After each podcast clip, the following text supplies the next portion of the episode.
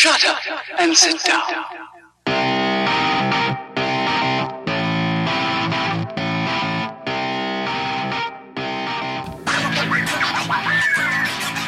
Okay, that's it.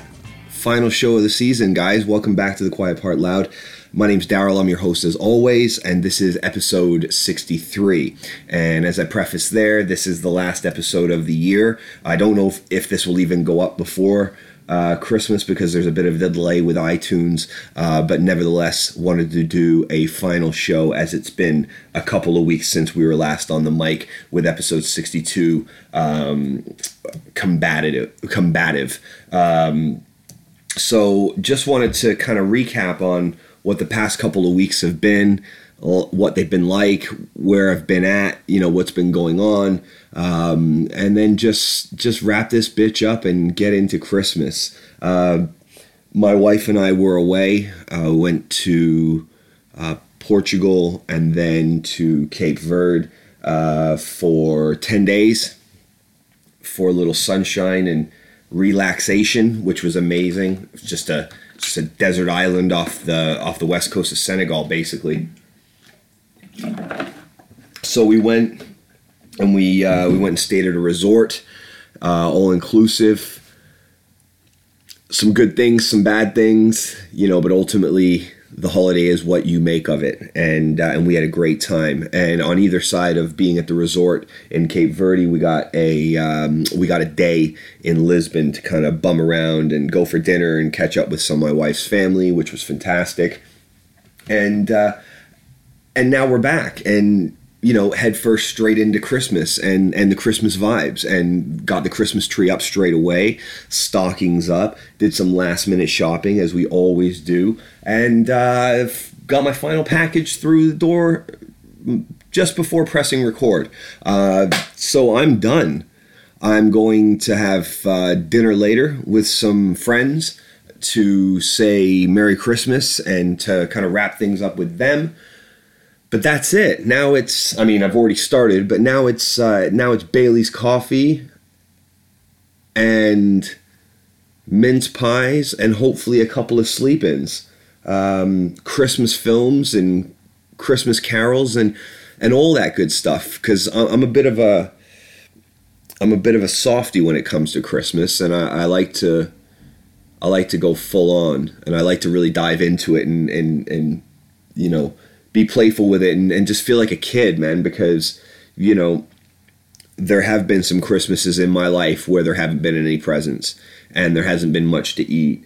And you're worried about, you know, who's going to get smacked around that day and, you know, so on and so forth. So, as an adult, even though I don't have children, you know, it's important for me to make it festive for me and for my wife and you know, just have the house feeling cozy and, and at least for a couple of weeks where it seems society can just kind of put things aside and just all agree to just get on and just have a good time and you know as the holiday says be merry.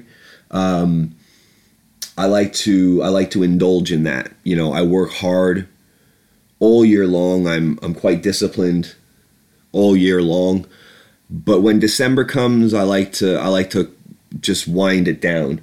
And this year we took the holiday, as I said, and that's something different for us. We haven't had the opportunity to go away together, uh, basically since our wedding, which was two years ago. Uh, we've you know we've done some you know in country little weekend retreats and breaks and things like that, but we've never had the opportunity because my wife runs her own business. I'm very busy with my business. Um, it doesn't afford us the time that we would like to take these more extended breaks abroad.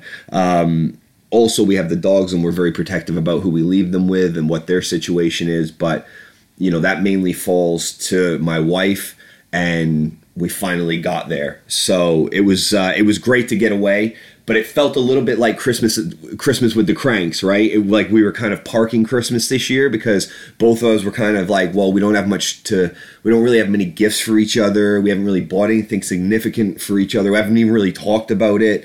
Um, you know, we've just kind of had this trip on the on the front of our mind and and doing all of that. So it was very much like the Tim Allen and the um, and the uh, what's her name? Why have I gone blank?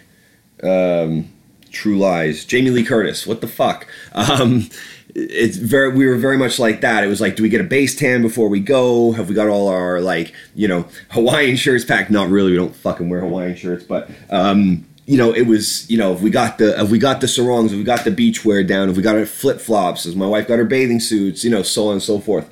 You got the, you know, international plug and, you know, all that bullshit.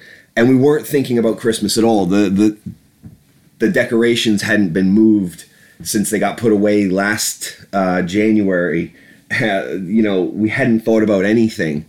And then we come back and we're like, oh,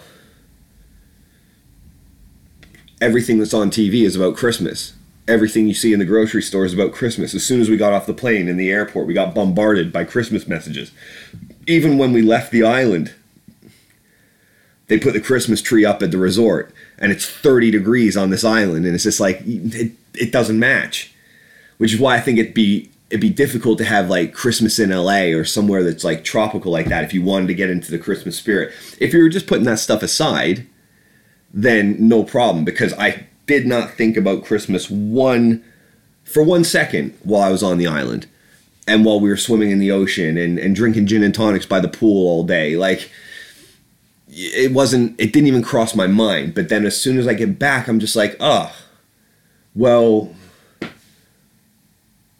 something's missing. This time of year the house should feel different. You know, all the movies are on TV. I love I love Christmas movies. I love Christmas carols. I'll fucking wake up. I'll come back from the gym at seven o'clock in the morning to get my breakfast ready. And I'll just put a Christmas Carol playlist on that's three hours long and just sit there listening to it, man. I fucking love that shit.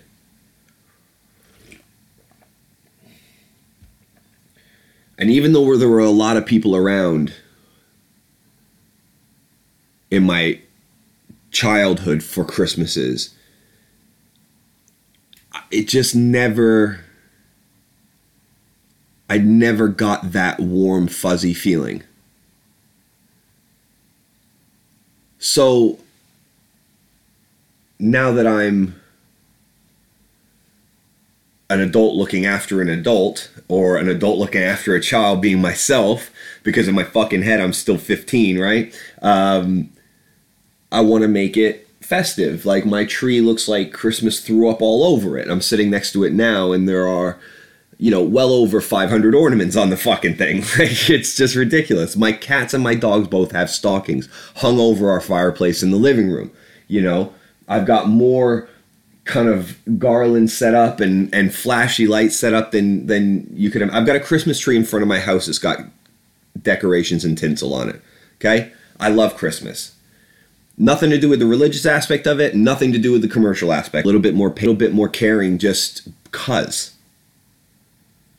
You know, it's like this figurehead of a big fat dude with a white beard, his fucking reindeer, a bunch of elves and snowmen, and everybody's just nice to each other.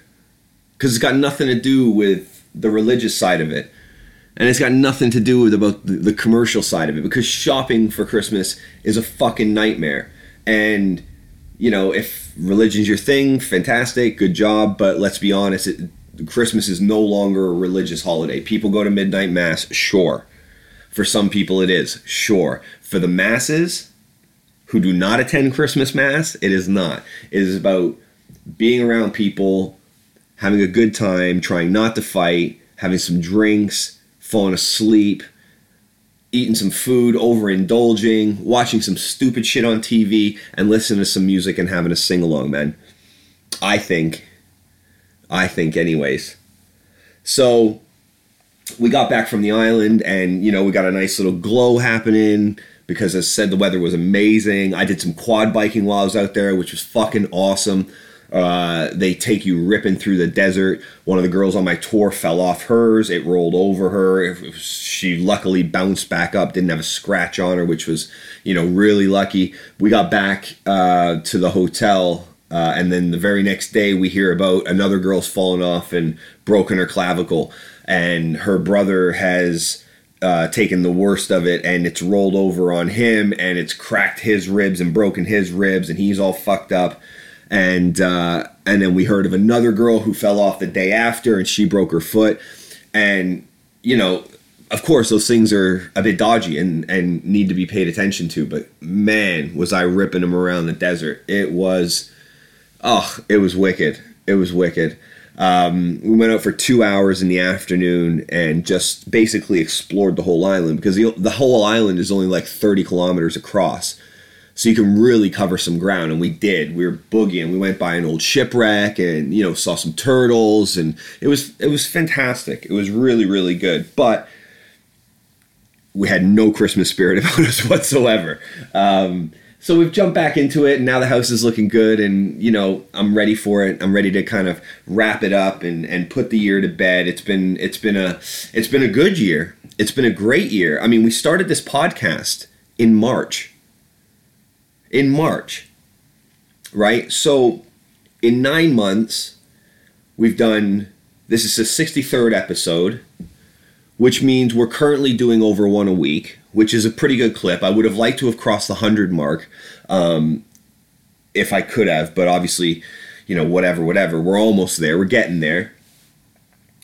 But this year's been cool. Like the personal training that I do on the side, that's still going on, which is great. Got new client inquiries coming in, of course, because it's December.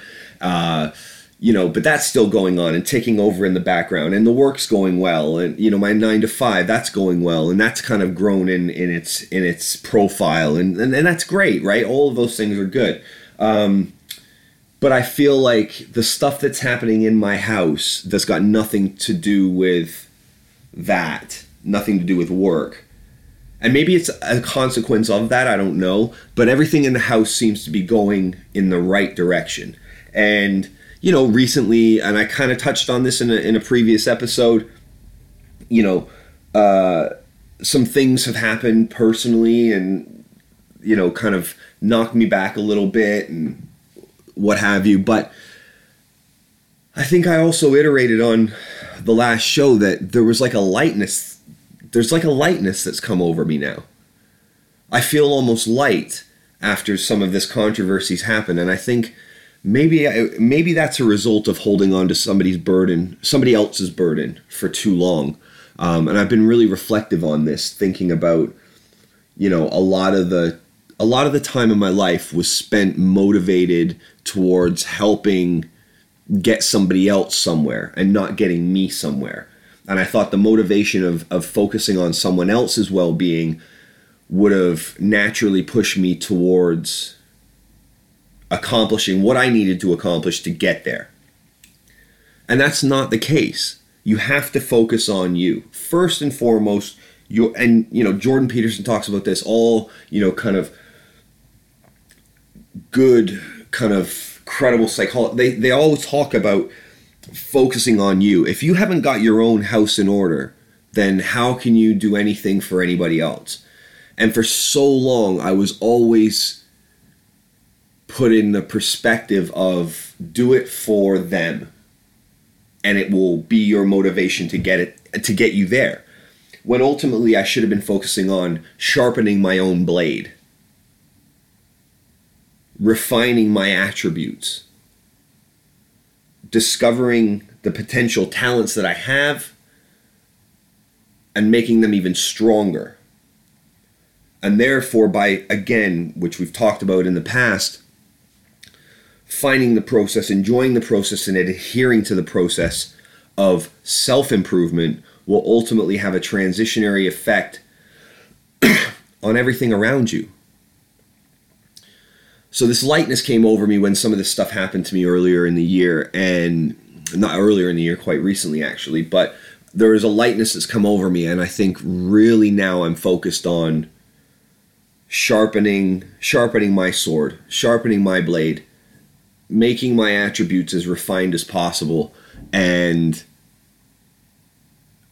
as a consequence seeing how the chips fall around me when I do that and when I adhere to that process because in certain aspects aspects of my life I've I've focused in on that and I'm doing a really good job in terms of adhering to the process, right? Like when we were on holiday, I went to the gym once. They had a they had a little facility there. It was terrible, but I went down there, got, you know, an hour in just kind of midweek to wake things, you know, kind of awaken things again. But it was nothing serious, and, and I wasn't there to work out. I was there to relax and do quite the opposite. Um, but even a couple of mornings, I got up while my wife was still sleeping, just did some calisthenics in the room, and kind of got the body switched on and the blood flowing and things like that. But when I came back, whether it be a little bit of jet lag, a little bit of, you know, overindulgence, a combination of the two, I don't know what it was, but that first day waking up, I said to myself the night before, I said, the, the best thing you can do is get up. We got back on a Sunday evening. I said, the best thing you can do is get up Monday morning, even though you don't have to be at work, get up on Monday morning at the same time you normally would. Go to the gym. Just go. Go and get a sweat on. Go and just see what happens, right? so it's been 10 days and I've been eating good. And, I've been eating good. I've, I've been eating good. I haven't been eating well, right? A lot of pasta, a lot, not a lot of bread, um, you know, a lot of buffet, some more cakes than I would normally have, you know, a lot more alcohol than I would normally have. Uh, I got back and I was, I just said, get up. Just, it's Sunday night, get up Monday. And just go and do something. And you know what? I had a fucking great session on Monday morning. It was amazing. I was like, oh, right back into it. Right back into the process. And I think finding that in some of these other areas of my life now is going to be the next step because I'm still a procrastinator. Even though I do this, even though I work nine to five, even though I'm up at 4:30 in the morning to go to the gym five days a week, even though I do uh, the fitness training on the side, I still feel like I procrastinate terribly.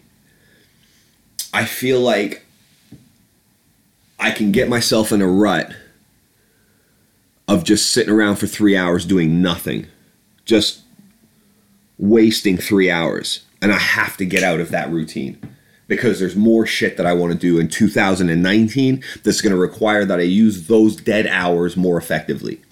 So it's adherence to the process going forward that's going to set me up to accomplish two goals that I definitely want to achieve in 2019. One, I want to learn Portuguese. The reason I want to do that is because every time I visit Lisbon and I meet and get, you know, not meet, but see and revisit uh, with my wife's family, I can't speak with them in the language that they all speak. They have to bend to speak to me if they want to converse. And I don't think that's fair because I'm in their country, I'm at their family dinner in a restaurant or wherever the setting may be that is for them. I'm the visitor and I should be the one that accommodates them. And I appreciate them so much in, in accommodating me the way that they have. Um, I feel like I feel like it's the least I should do, and I should have done it years ago. But this is my point about procrastination in certain time, certain areas of life. I used to just procrastinate full stop and be a fucking idiot. But I've picked up the reins a little bit, gotten a little bit more sturdy with things, and as as always, and as there always will be, areas of improvement need to be addressed. So one of them is is definitely how I communicate with that side of my family because they're great people. And I think it would be a show of respect that, you know, if I visit them in a year. We tend to go to Portugal at least once a year. If I go back to them in a year and I can speak with them somewhat coherently, I just feel like that's a that's a, a great way to pay respect to them because they've raised an amazing woman who I call my wife. They're genuine people. They get along. They're friendly. They're, they're a big, not a huge family, but they're a bigger family. You know, bigger than what I have in the UK. Um, it's just it's really nice to be around them. I get a really good feeling when I'm around them, and I feel like it's the least I can do. Also, it keep my wife sharp. and I think, you know, if we ever do decide to have children, they'll definitely be multilingual. And what a shame it would be if their dad was the one that was left out. So, you know, there are a number of motivations around that. And I think uh, accomplishing Portuguese to a competent level will give me the motivation to then go on and do other languages that I, languages that I've always wanted to try. Um, Japanese is one of them. Um, obviously, Spanish is another one. Italian, which all kind of lend themselves well if you have a if you have. They basically say if you know Portuguese, you can learn um, Spanish and Italian, and if you know like Spanish, you can learn Italian and Portuguese, so on and so forth. So, I think that's definitely goal number one. Goal number two is learning a musical instrument. Oh, so rude. Sorry, guys. I had to pause the uh, episode there and answer the door because I'm getting these last Christmas deliveries. I thought my last ones had come in, uh, but clearly they hadn't. It was two more for my wife and one more for me. And the one that just came for me is actually like a family gift. So I'm talking about family and learning Portuguese and da da da da da. And I know I'm going to move on to me my second resolution, which is going to be learning a musical instrument, but I don't even have to open this package to know what it is. And I'm super excited because what I did, right? So we're super cheesy in terms of like what we consider our family members' life, right? And we've got two cats and two dogs. So effectively, what we say is we've got a family of six. Because that's how we fucking roll. So if you don't like it, you can you can do one, right? So don't care. so as I'm fucking as I'm struggling around here, this package that I've got in my hand that I'm opening, as corny as it's to sound to maybe a lot of you guys out there, this is a Christmas tree ornament. this is a Christmas tree ornament that is updated to include all members of our family. I just told you that we have two dogs and two cats, which makes us a family of six with my wife and myself we have a family Christmas ornament on our tree, which is a fireplace mantle with five stockings hung over uh, that said fireplace. And on each one of those stockings has the name of everybody that is that resides in this household that is a part of this immediate family. But as I just said, we have six members, and the current Christmas tree ornament only has five. So the new addition is our young man Samson, uh, who is a little meeky dog, who is one of the most adorable specimens of a creature, uh, of any creature that you'll ever see in your life. He is about the size of a. Hmm, what can I equate Samson to? Well, I'm a five foot ten man, and he fits comfortably on my forearm with a bit of space. And when he curls up, into a ball, he is ju- mm, roughly the size of a personal pan pizza that you would get from Pizza Hut. You know, one of those little four slice ones. That's about the size of my dog. So, naturally, as the doting parent that I am, and I've surprised my wife with this one, is I've ordered another one, but now it's got six. So, little Samson's added into that with Okina, Jeffrey, and Dexter. And again, you can call me a weirdo all you want.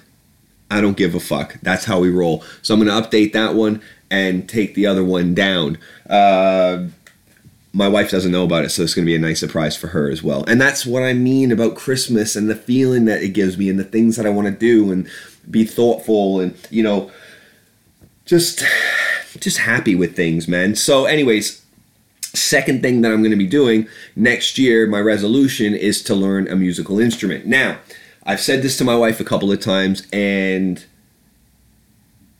I think she's got me something in the way of a musical instrument. And I think she has gotten me a guitar. I think she's gotten me an acoustic guitar. Now, would I be incredibly happy with an acoustic guitar? Fucking right, I would be. I think that would be an amazing thing. My granddad uh, tried to teach me how to play the guitar, and for about six months back in Canada, when I was living with them, I was picking up, you know, the blues beat and different chords and things like that. But I was not in the headspace to be learning a mu- musical instrument back then. I could barely keep my shit together. So um, it's something that I've wanted to re- readdress for many many years. And again, going back to the procrastination and and and introducing process and adherence of that process into my life. One of the things that I want to do is learn a musical instrument. Now, if my wife has gotten me a guitar for Christmas, I'm going to be over the fucking moon. I don't care if it's a if it's a 20 pound guitar from Argos because that's about as good as I am anyway, so it does not matter. Um, that would be amazing. What I really want is like a keyboard. I want a keyboard. I want to learn how to play the piano. Learning how to play the piano is has been one of those lifelong I musts. It's always been a, I have to learn how to play the piano at some point in time in my life. And the fact that I didn't do this 10, 15 years ago, well, a number of reasons for that, but it's it's not worth dwelling on. The point is now that whether it's a guitar or a piano or a saxophone, I want to learn how to play a musical instrument. I want to be able to pick up a piece of equipment and make a melody out of it because I think that's such a gift and a talent and such an amazing thing to be able to do. Imagine you walked into a fucking I see it in the I see it in the train station sometimes. Like they'll set up a piano randomly in in the train station and then you'll just see some guy walk over to it and he's like ding, ding, and starts playing a tune on it. And it's just like, "Oh man, like how good would that be able like to be able to do that? How good would that be?" you know or you just see a guy like i know it's like a cheesy kind of image or whatever but you know just a guy sitting around with his like guitar and he's just and just fucking around playing these sweet little notes and these sweet little melodies like i'm not I, like i love music but i don't feel like i'm very musical if that makes sense so it's something that i know is going to be difficult for me to do and that's exactly why i want to do it that's the kind of headspace I'm going to be in from now on, right?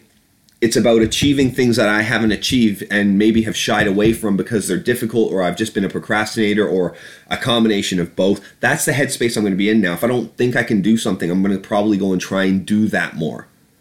That's the kind of vibe I want to be on. I want to I want to start learning. I want to be like I'm always learning, but I'm not learning things like that. Does that make sense? I don't know if that makes sense. If I'm explaining that right, like like abilities and skills, right? Like like I've been working out now for a few years, so I'm getting a lot better at working out naturally, right? I've been doing the podcast now for 63 episodes, and I bet you if you look back at episode one, two, three, four, five, etc., and then you listen to this one, you'd be like, oh, I see where he's made changes. I see where he's made adjustments. I see how he's become a little better at it, marginally better at it.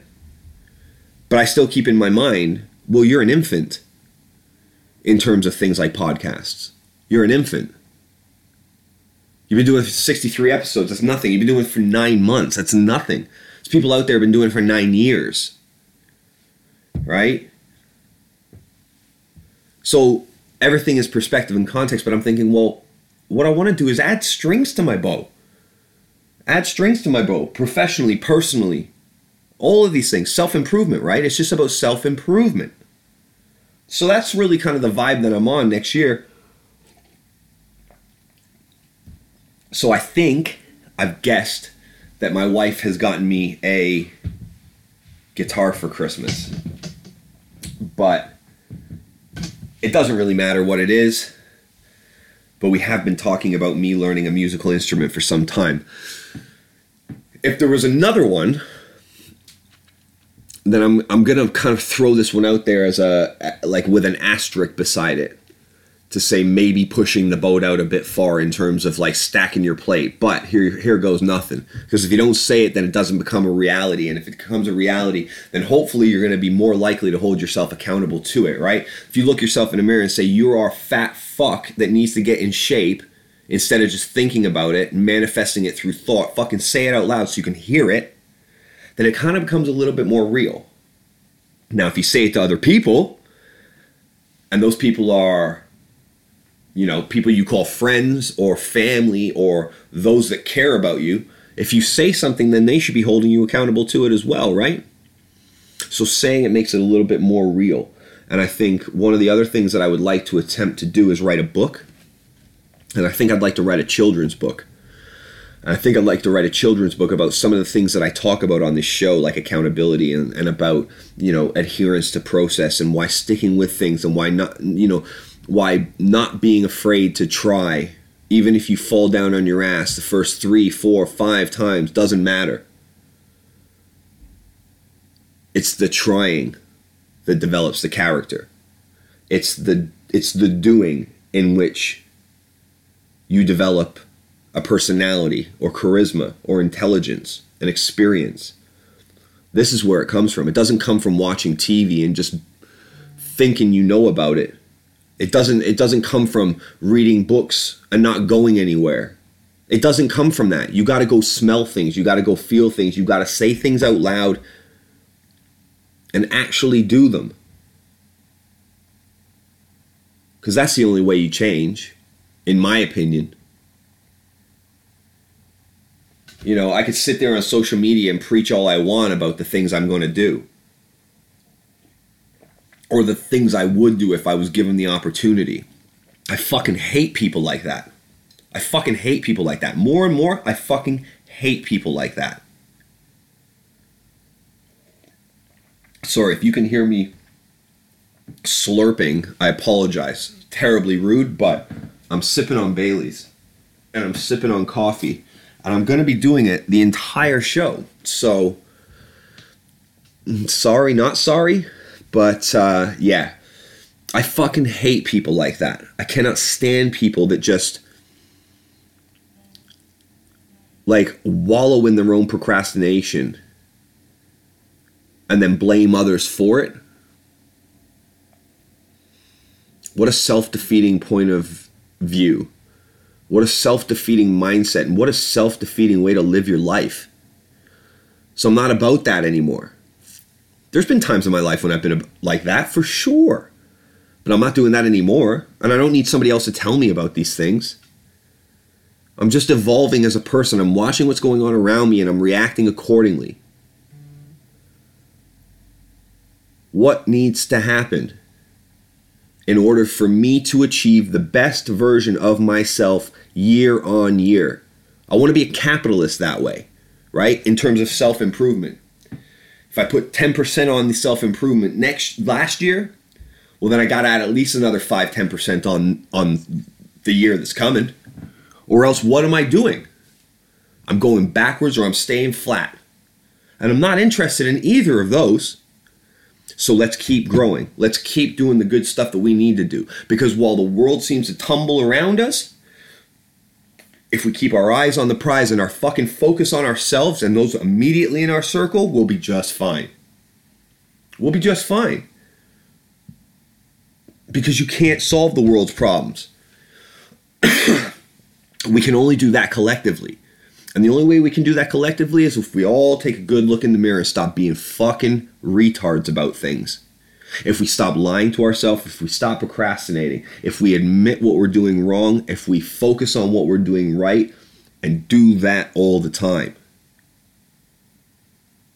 then we'll get it. We will get it. We will fight back against absurdity. We will fight back against whatever corruptions are, you know, inflicting our societies now from top to bottom domestically and internationally, we'll fight back against all this chaos and we will come out on the right side of things. Or we'll at least pave the way for the next ones to do even better than we did.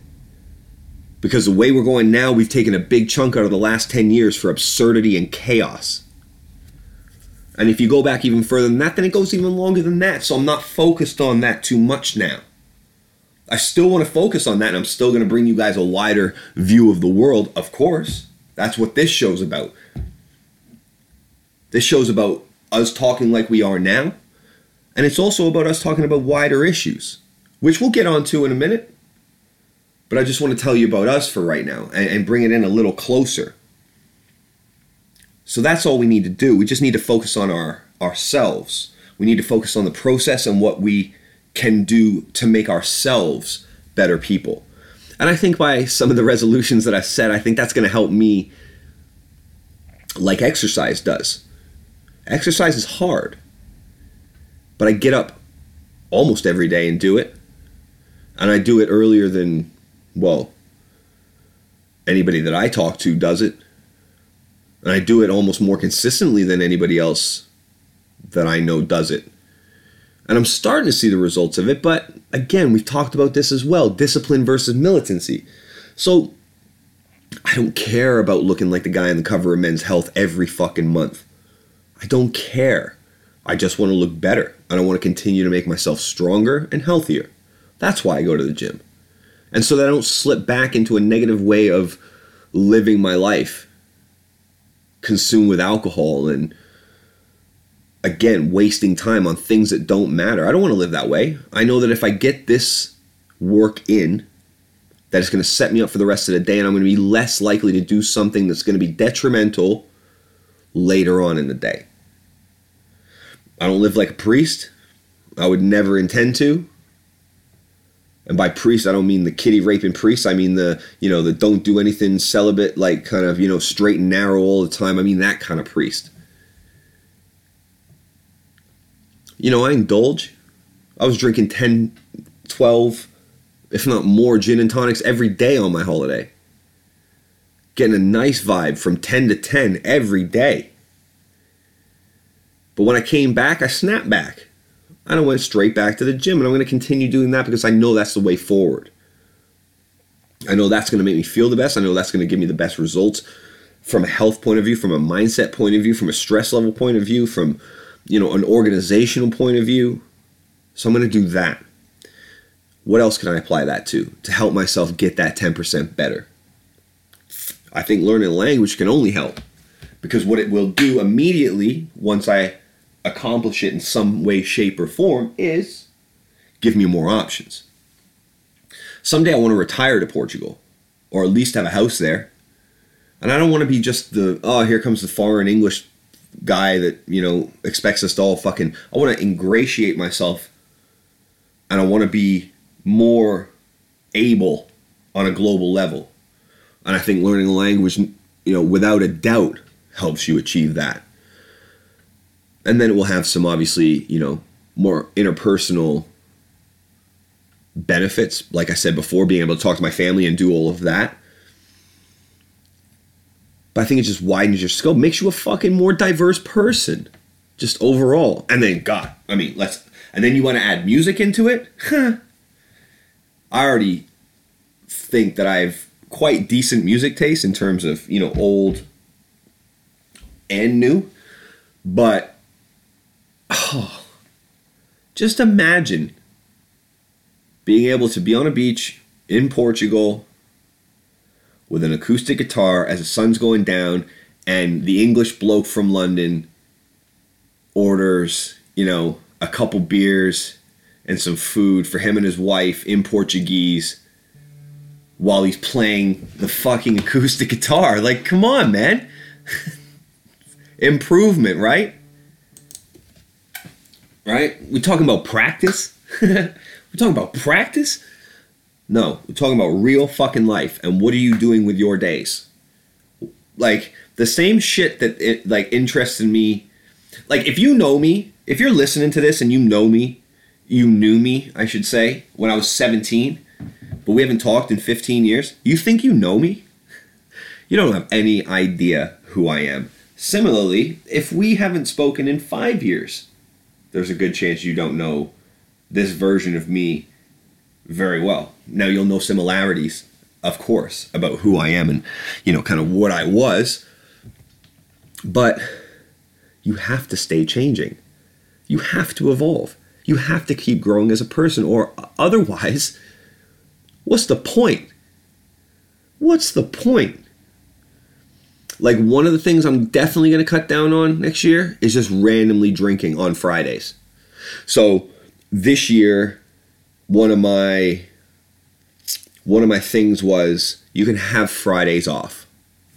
Right? Give yourself Fridays off. You go to the gym Monday, Tuesday, Wednesday, Thursday. Give yourself Fridays off. You're back on Saturday, and then you give yourself Sunday off is generally how I would structure my week, right? In terms of exercise. What started happening halfway through the year is I was giving so much of myself on Monday, Tuesday, Wednesday, and Thursday that I went overboard on Friday and ended up missing Saturday and then also missing Sunday.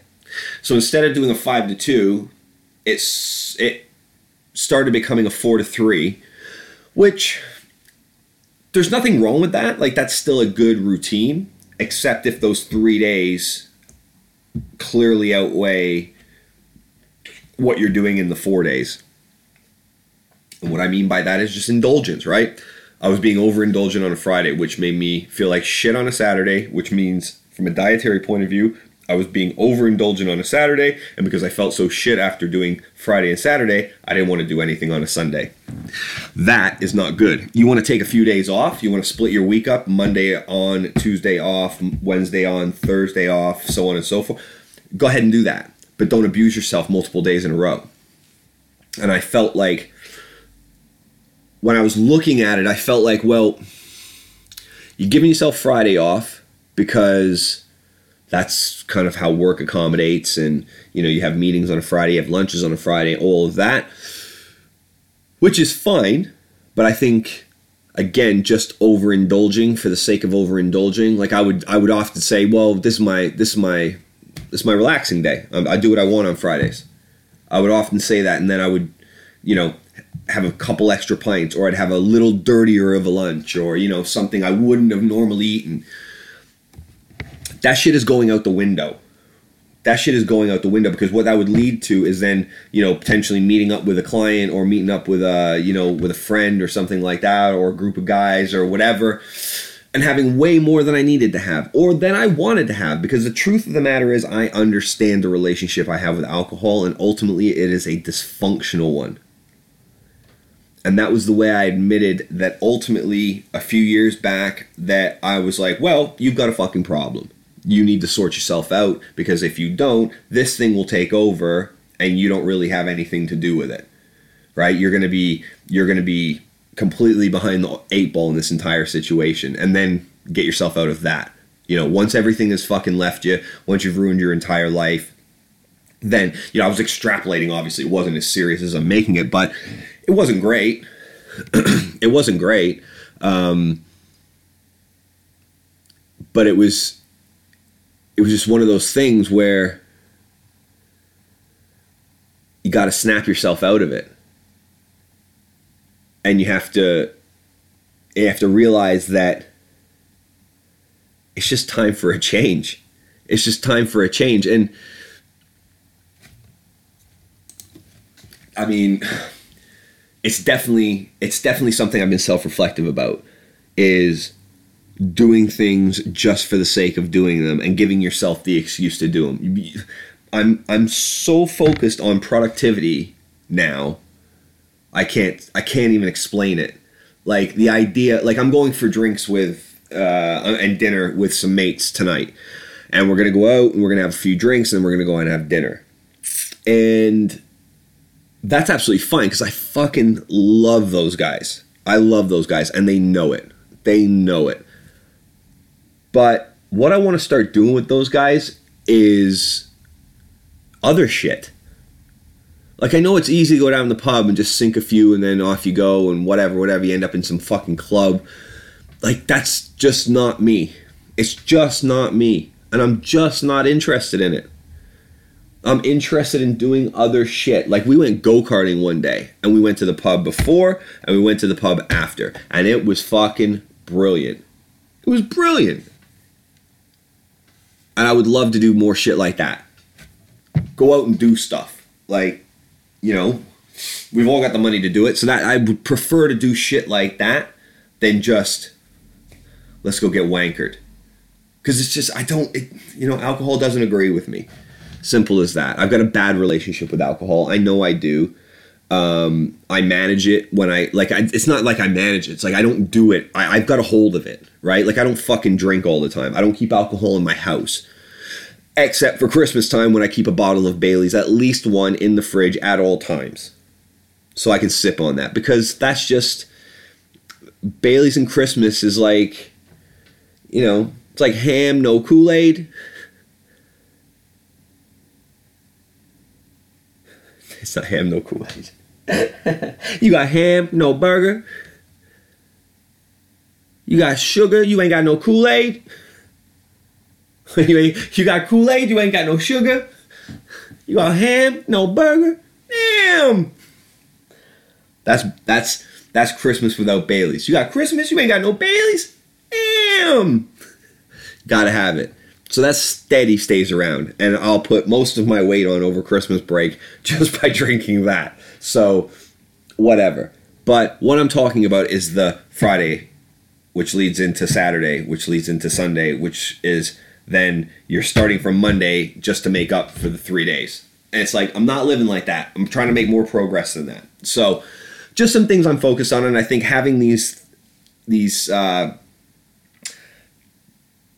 these subjects like learning a language, like learning an instrument, I think they're really going to help. And I think the other thing I'd like to do is potentially learn some sort of like a salsa or like a ballroom dancing thing. I, re- I really want to get into that because like I'm 37, but I still like not to toot my own horn or anything like that, but I can still move like a fucking 27 year old.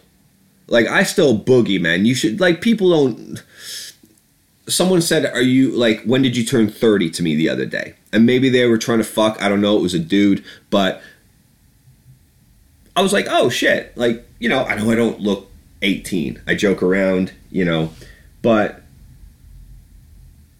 I'm I'm I'm pretty I'm in pretty decent shape for a fucking 37 year old. Considering what I saw when I went away to that island and considering what I see when I'm walking around the streets every fucking day. So again, is there people in better shape than me? Absolutely. Are there people I'm sure within like a you know, a 200 yard radius of me that are in better shape than me? I'm sure there are. I'm not saying that. I'm just saying that for 37 years old, when I go to the gym, my routine and the shit that I see other people doing, I'm quite happy with my functionality at the moment. So I think getting into some dancing and getting limber, like I've been, I'm doing boxing, I've been doing skipping, and like my footwork's still there, and I'm still quite nimble on my feet and light on my feet, and I think, yeah, go fucking learn how to salsa dance.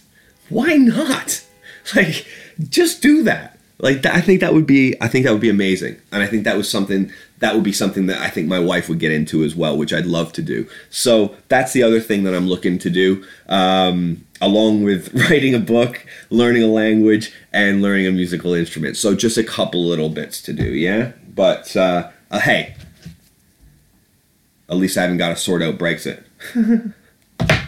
so enough about me. what are you guys up to?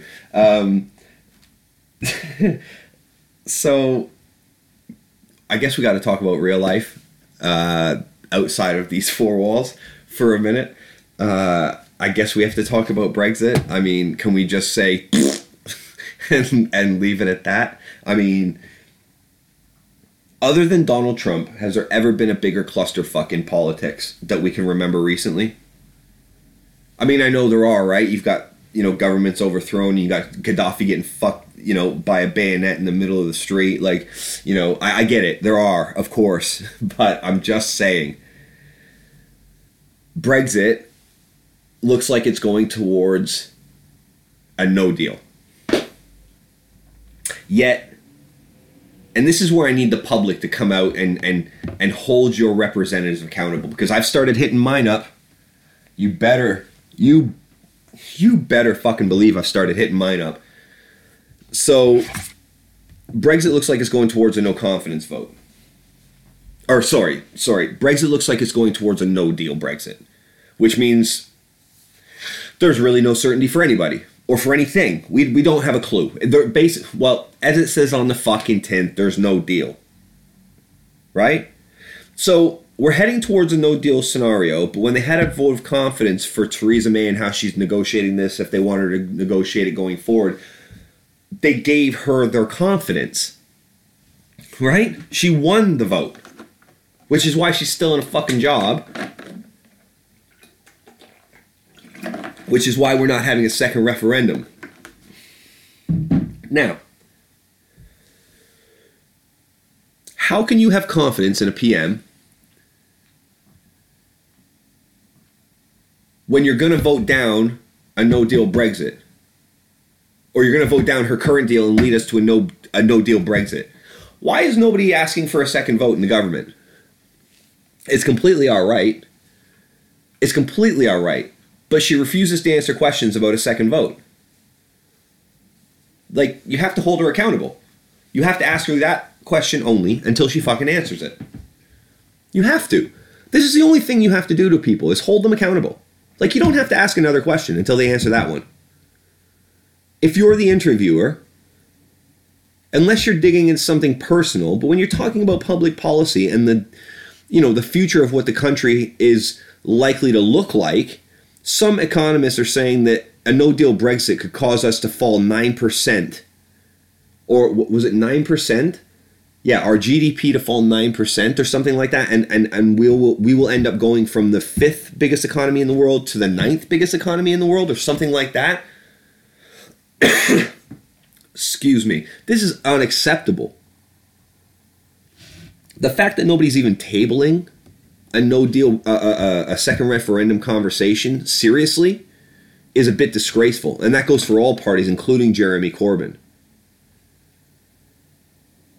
because he's now tabling a no confidence vote. Like, why can't we just speak to the actual issues? The Article 50 was tri- to, to, to trigger negotiations on how the UK would withdraw from the EU.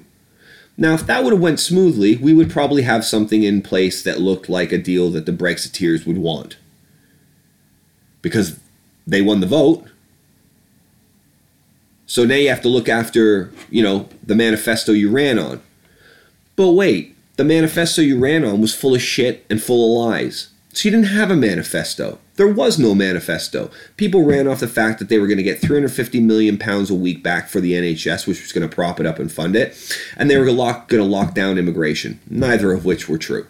So the two main platforms that they ran on were complete bullshit. The rest of us were completely uninformed because there was no information given, and therefore we had to make some sort of informed informed decision or what we considered to be an informed decision based on the information that we did not have. In my opinion, the more level-headed people who were thinking about this said, "Wait a minute. They haven't actually told us anything about what is going to happen afterwards. So why would I put myself in that sort of predicament? And voted to remain. Now, I think if they would have given some real transparency on what leaving would have looked like, you know, post Brexit, you might have had people go on that side, including myself. I'm not tied to the EU with an umbilical cord. I appreciate all the points that they're trying to make about sovereignty and, you know, adhering to your own laws and so on and so forth. But the fact of the matter is, for the last 50 years, we've been part of a single market. And given its bad times, its good times, and everything like that, we were still the most influential member with Germany in that European Union. There's no doubt about it. We got to keep our own currency, for one, and remained the strongest currency in the world for most of that time. So my question always remains like those people that said, oh, I want to leave. When did you, what do you have this to compare to? Like, where's, where's your comparative points? What was it like before Brexit or before we joined the EU? That's right, you don't know. Because you probably weren't fucking alive or you don't remember. But things are okay right now. Of course, there are downtrodden and, and all of this, you know, and, and people that get, you know, the shit end of the stick completely. Absolutely. But were things that bad? Now, like I said, if they would have given us some coherency on what it looked like when we left, then who knows? Maybe I would have voted the other way too. Maybe I would have voted to leave. But they didn't tell us anything. And throughout the entire process of negotiating our withdrawal from the EU, they've told us nothing. If you remember, they gave some sort of a screenshot of like these pages that had a uh, highlighter, different colored highlighter on them. Like I think one was like a green highlighter and the other one was like a pink highlighter. And they're like the green ones are done and the pink ones are in negotiation. But then there's a whole bunch that weren't even colored in. And it was like, okay, do you want to tell us what the fuck those things are? Because not everybody in the world, and definitely not everybody in this country, has time to read a 585 page document now that it's out about what the EU deal with the UK is. But clearly, nobody has confidence in it. Clearly, nobody has confidence in it. So how can you have a how can you have a confidence vote that votes in favor to keep the person in place that's been doing negotiations for the last two years that's led us absolutely fucking nowhere? Can we have a conversation about this? Because every time something happens in this country, more and more like America, it just becomes a partisan attack on the other side. Labor are guilty of it too, and I'm getting really sick and tired of seeing Jeremy Corbyn's stupid fucking face at that podium making dumb comments about things that don't matter. You don't need to be partisan. Stick to the fucking facts. The facts are shambolic enough, and if you just stick to those, you'll be fine. Stop with the theatrics. They don't suit you. And I mean, Theresa May, she's not hanging on by the skin of her teeth. Those theatrics can go too because you're not tough. You're not tough. You didn't do a deal with the EU. The EU did a deal with you. This is the EU's deal. This is not the UK's deal because if it was, there wouldn't even be a question about the Northern Ireland border and the fact of them staying in perpetuity, or as you like to say, until a better deal is reached in the single market. If this was the UK's deal, that wouldn't even be a question. So it tells me at the very minimum, you're a shit negotiator. It also tells me that you know you're a shit negotiator because you're not willing to come out and tell anybody about what's actually happening. You keep saying about re- reinforcing the British public's will to leave the EU. And I just outlined why they probably wouldn't go that way in the if you if you did a second referendum there would be a high likelihood that this goes nowhere. and I am not or at least I wasn't, in favor of a second referendum until very, very recently. Because I was always of the position, well, this is undermining democracy. You've already had a vote. The outcome of that vote is such, and that needs to be carried out. If you want to readdress it down the line, then that's something that you can have the conversations through the proper channels about. But until then, you have to carry out democracy as it is deemed by the people. This is who it's for. So they leave, they voted to leave. So you have to carry out the will of the people. But being that this was a campaign run off of such lies and such misinformation and such clear, clear bullshit, my my favorability towards a second re- referendum has increased dramatically. Simply because I think if you actually said to people, and all you have to do is put it on the front time uh, front page of all the major newspapers, play it on the BBC at their highest viewership traffic times, and take a big social media campaign and put it on Facebook, Twitter, and Instagram. You would have the entire country informed within a day. And all you have to do is outline independently from a third party, this is what Brexit looks like, and this is what staying looks like. Do you want a second vote? Click here and vote. You have to give us your national insurance number to vote. One vote per person, right? Pretty simple shit. And I think you'll understand where we'll be at after that. And I don't think we'll be going anywhere. But what we can't have is a continuation of what is going on. Right? We've had a delay on the vote. It's being pushed back. Now it's looking like a no deal. And we're not going anywhere. And we still don't know anything. And that makes quite a nice segue into where we're going next because talking about people who don't know anything, we got to talk about my man DT, right? My, my man Donnie Trizzle, right? The Teflon Don, right? The toupee poupee. um, I mean, fuck me. What a week it's been for him. I was trying my hardest when I was on holiday not to check anything, right? I cut my I basically cut my screen time down to about I don't know, like an hour a day, which is like a lot, trust me.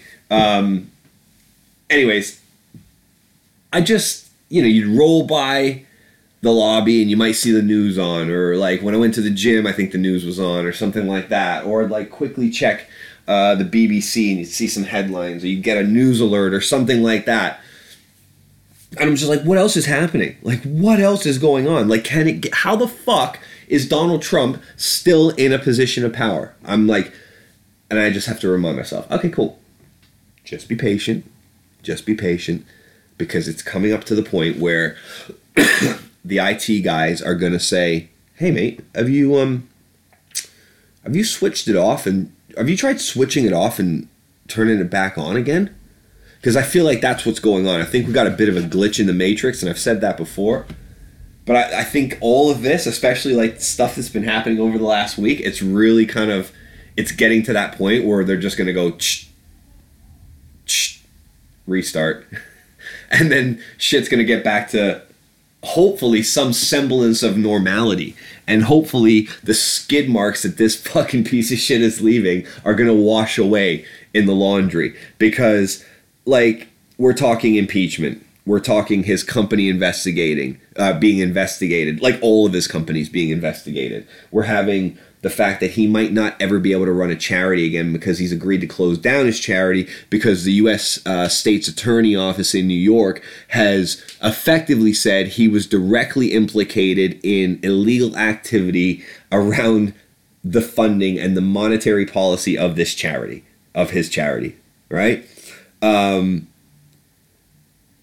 we're not talking anything about the fact that he doesn't have any clue about politics. He doesn't have any clue about foreign relations. He doesn't have any clue about diplomacy. His complete ignorance for how government and democracy work. We're not talking about, you know, of course we're talking about that too, but we're talking about actual issues. Like he he could be his lawyer flipped on him now, right? Like Michael Cohen has now signed a plea agreement saying that um, he was absolutely negotiating a business deal for Trump in Russia during the time of the election. Right? During the run up to the election. Trump says, nope, categorically not.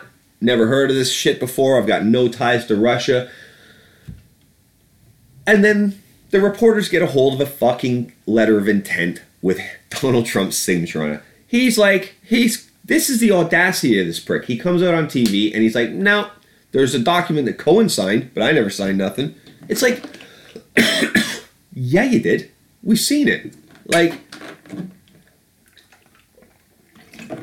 I mean, at this point, anybody that's believing his lies is just is willfully ignorant you know, you're willfully ignorant piece of shit now. Like you just can't look past any of this stuff now because this is not an attack on him. He's a fucking criminal.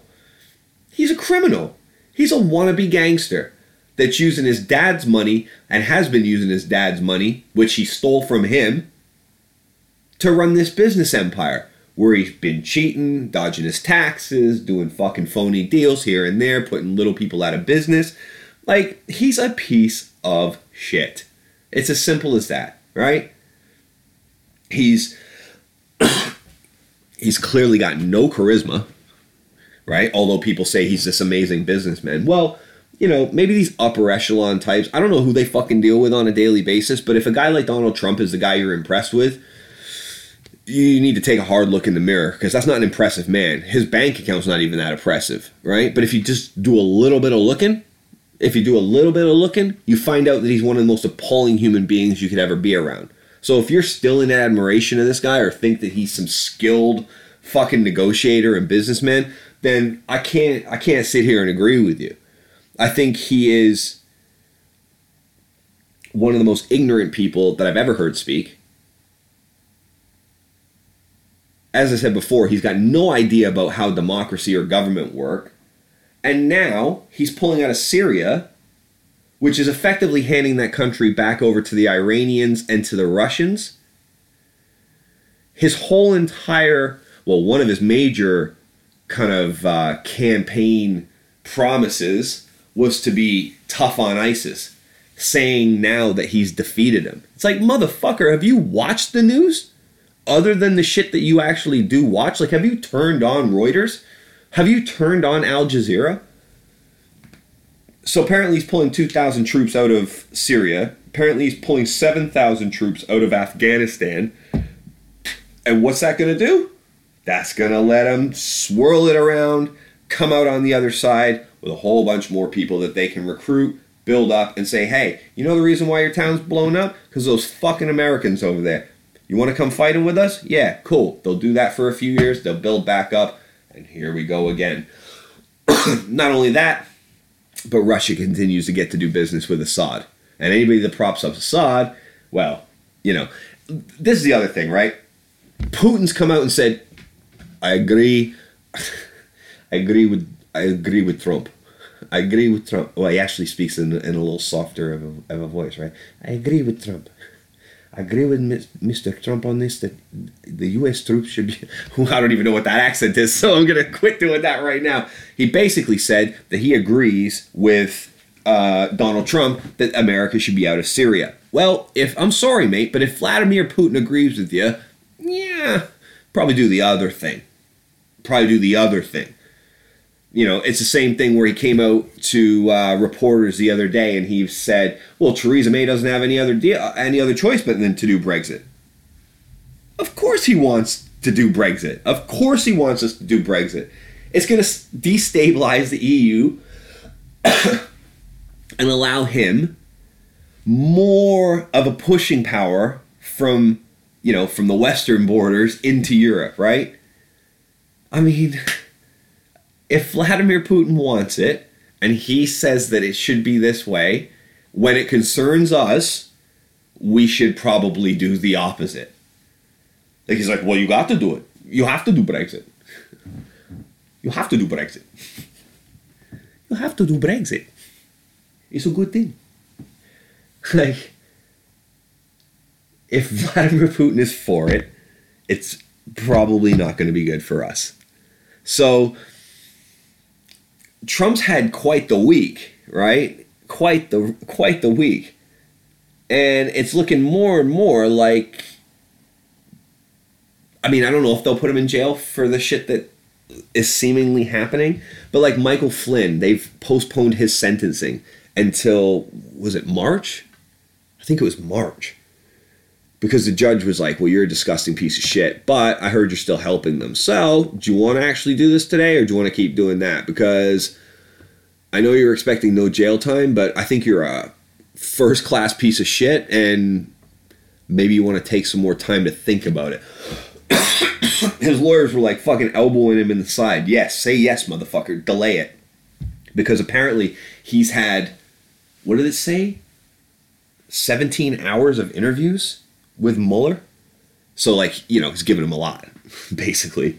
So he's apparently still still helping them out. Um, and if the judge has indicated this, then it's kind of like, well, you need to keep talking, motherfucker, or you're going to be behind bars. Um, and there is probably some interesting shit that you still have to tell us. So we'll see what happens there. But obviously him pulling out of Syria, uh, General Mattis, his national security advisor, has resigned. Of course, he's resigned, and his letter basically was, um, "Yeah, um, you don't know what you're doing. I don't like you, and this was the last straw because if you're gonna fucking go against what I've been telling you about the situation in Syria, then what the fuck am I doing here?" So he's out too. So it's a big clusterfuck with uh, the two major Western powers, and that's great. So I think I'm going to talk about something else. I'm going to talk about something else just before I kind of circle back on this because we're over an hour already. But fuck it, it's the last one of the. Drinking water on you bitches. Staying wet. Staying hydrated, baby.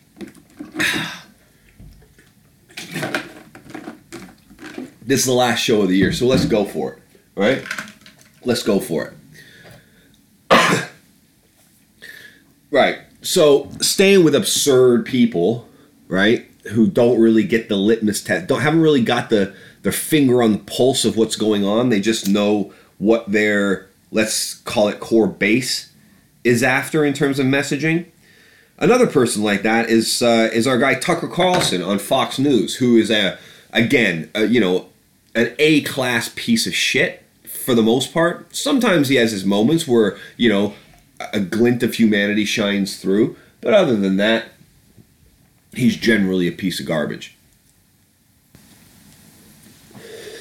And I'm not sure if you've seen the comments, but his on one of his recent shows, Sammy, it's okay, buddy. On one of his recent shows, he mentioned that. Eh, what are you looking at? You see the dogs on TV? Relax. He said on his show recently that the immigrants situation is making America dirtier and right, like stinkier and like you know more shit, more gross. Uh, well, funnily enough, Samsung don't think like that. So they pulled their advertising. So did a bunch of other advertisers, including, ready? Didn't even know they were still around, Bowflex. Do you remember that? That home exercise machine, that kind of like bench machine, and it had the had the bows, had the band like they weren't bands, they were like they were like I think steel reinforced in like rubber that you just clipped a hook onto and de- depending on how many bows up you went was like an increase. You remember fucking Bowflex? What am I explaining it to you for? Fucking remember Bowflex? Well, apparently that's still around, and that advertises on uh, American TV, uh, specifically on the Tucker Carlson show. Uh, they fucking left the building too. So he's leaking advertisers, and people that support him say it's an attack on free speech. Well, actually, with advertisers leaving, it's kind of like the exact opposite of an attack on free speech. It's them exercising it, but they're using a different commodity.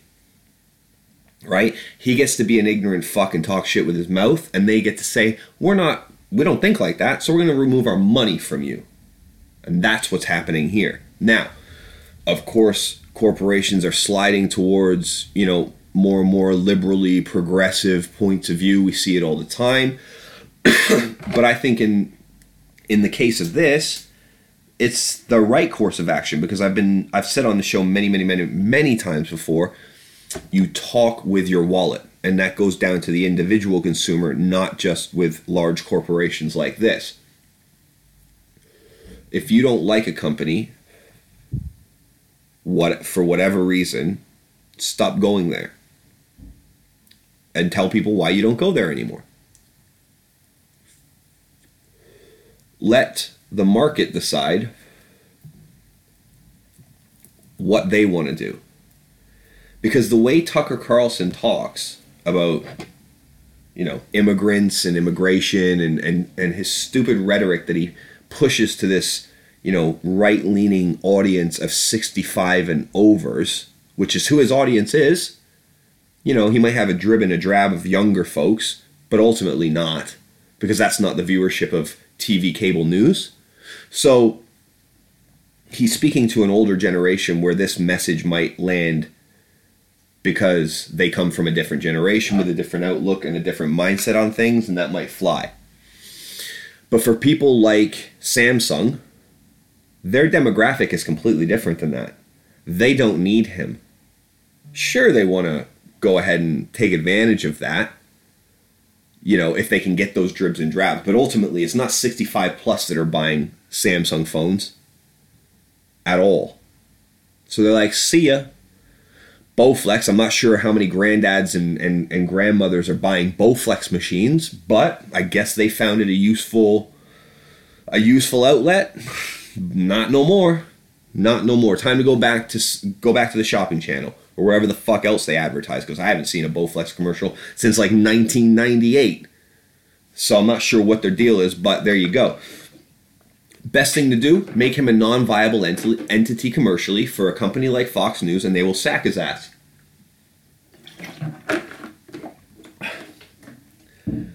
And that's how you silence people. You don't you don't ban them. Like if Tucker Carlson can survive because he gets a whole bunch of different advertisers to come in and replace the ones that he's lost that are okay with the way he talks and okay with his points of view, okay, then let him keep ranting. I'm not about shutting down free speech. I'm about exercising it to the fullest. And if you've got a person as ignorant as he is, and he's not even the worst one, but if you've got a guy like him, then the best way is to speak with your wallet. The people are not going to stop watching him, so his numbers will remain until those people die off. but ultimately, that kind of action has to come from the advertisers and allow them to exercise their free speech. So that seems to be continuing. Now, I don't know what's going to happen with Tucker Carlson. I don't really care because I don't really listen to him. I see things of his pop up on my YouTube feed sometimes, and if you know if the headline rings out, then I might check him out. And obviously, it's always good to see what the other side are saying. But ultimately, he's got nothing for me because he doesn't hold an interesting point of view. He's not witty. He's not funny. He's not he's not insightful. He's got nothing. He's got nothing. He he toes the party line. He dick rides the president if they're a Republican. And he plays to his audience, just like Alex Jones did. And I don't think Alex Jones should have been banned from social media. I think if Alex Jones can sustain himself with an audience and with advertisers, go ahead until it reaches the precipice of you actually causing a direct linkage between someone threatening or committing violence against another person. So we were on that borderline, right? We were on that borderline, which is why I'm hesitant to go all the way in with uh, Alex Jones being allowed to stick around. He hasn't been banned, he's just been removed from those platforms. Obviously, those platforms are private companies, so if they want to run it the way they want it and they want to ban people, they have clearly the right to do that. They've had no backlash on it. So there you go. But I don't want to censor free speech. I don't want to censor speech um, at all, uh, un- unless it hits those points that I mentioned about violence before, because that's unacceptable. But you got to hurt these guys in their wallet. You got to take their advertising away on their platform, and you got to hope that their audience wake up to the bullshit. That's what you have to do, in my opinion. So it's good to see that advertisers are not going to st- stand by and let him make comments like that. Uh, there probably needs to be more of that. But we'll see what happens. We'll see what happens. It's all going to fizzle out, right? All this chaos is going to fizzle out, right? Just like the progressive alt left bullshit is going to fizzle out this is a very, very, very small but vocal minority of people who are just getting outraged because they've got nothing better to do. Or they've got ulterior motives in mind, like they want to attach themselves to a group because they didn't feel associated with any other group, or, you know, they're vindictive, jealous, manipulative, small minded, ignorant assholes because I get that out of a lot of this stuff as well. People who like to yell, people who like to scream, and people who like to not let other people's opinions be heard and not don't like to engage in constructive conversation. Screaming and censoring and this doesn't right censorship is just screaming in silence right it's just cutting someone's off it's just cutting someone off it doesn't it doesn't make permanent change. It causes resentment and backlash, reaction. So with some of the alt left stuff, like, you know, their equality pushes and things like that, I get it. Like the point is like the point's not missed on me. I want equality for everybody too. But you can't have equality for everybody. It's just not the way society works. we don't live in a fully egalitarian society. We never have and we never will. And to try to force the issue is a is is pushing against forces that are much stronger than your social manifestations of what you personally think is right. It's not important what you think is right for the wider society. You have to look after yourself. That's the only way this thing can work. We by looking after ourselves, we will naturally look after each other for sure. But all this chaos of this alt left garbage, this alt right garbage, this is going to swing the other way. Like I said, we're we're not we're not far away from a from a complete restart. And my only my only hesitation and my only trepidation on saying that I can't wait for that is that I feel a massive recession is on the rise and I hear more and more people talking about it. And I think if you go back to episode 10 maybe of this show back in earlier in the year I've been talking about how Trump's uplift of economy you know his growth his economy growth that has been shown on the reports is just a figment of our imagination. It's trumped up you know excuse the pun and that a recession is coming and if you look at what's happening with the stock market in america and if you look at what's happening with you know the fact that a shutdown of their government is looming you can you start to see some things economists start to start speaking out a little bit more readily about the fact that a recession is probably right around the corner. So, if you haven't been listening, I don't know what to tell you. Um, I gave I got, Chris D'Elia was saying this on his podcast the other day, he was doing the De Niro thing. I gave you a chance to be a real cop and you blew it. You blew it. Well, I warned you a recession was coming and you did nothing. Nothing. um, no, it's uh, it's definitely coming. It's definitely coming. You can see all the trends happening. You got a no deal Brexit on on the table. You got a housing market that's slowed down. You've got the chaos that's happening in America, governmentally, societally, all of this stuff. You see now the stock market because the trade deals aren't being ratified. In fact, the trade trade deals between the EU and Japan are being ratified, right? So it's giving it's giving this air of apprehension and worry that's coming around. And I'm not going to sign off on this podcast on a negative note because I think we're going to get through it. I hope we're going to get through it. We must get through it. But a lot of these things are a glitch in the matrix and they're not going to last because they can't, because they're untenable. Because, like I said before, you can't yell your way to an answer or a solution or a final product. You have to compromise, you have to see rational thought and consideration and I think we're going to come to our senses and we're going to understand that the people who are pretending to be outraged or are conveniently outraged or are virtue signaling to be a part of another group, we're, we're going to realize the absurdity of this en masse and we're not going to stand for it. So now, where we're currently catering to these people and apologizing to these people for saying words that they don't like or you know, being a certain way that they don't approve of, you know, this toxic masculinity because you're a fucking dude. Like, no, you know, this body positive of obese women. No. Right? This transgendering or this uh, gender reallocation of toddlers. No. We're going to snap out of this because we can't have it. You can't be feeding hormones to kids and you can't pretend that 300 pound women that are five foot three are healthy and body positive. Can't do it. We got to snap out of it we got to understand that you can have different contexts for different words and the details are the only thing that matter and that nuance needs to be brought back and ultimate accountability needs to be set in place.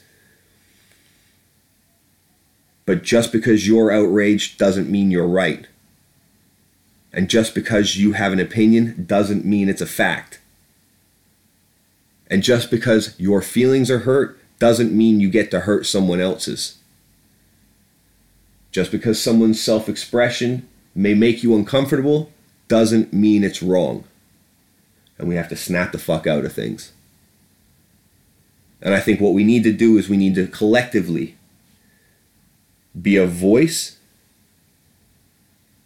that reinforces the reasonable the reasonable viewpoint of strength and democracy that includes freedom of speech and bring about a sensible cohesion of our society again and recognize that the way we've been for the past few years has all been a bit of an upset tummy.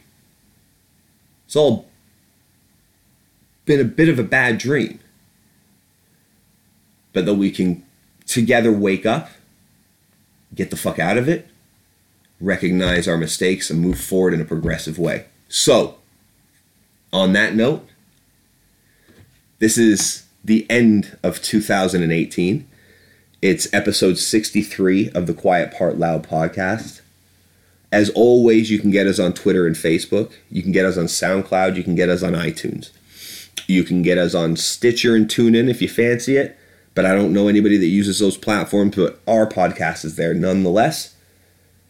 So go and find us somewhere. Facebook, hit us up. Twitter, hit us up. We want to hear from you.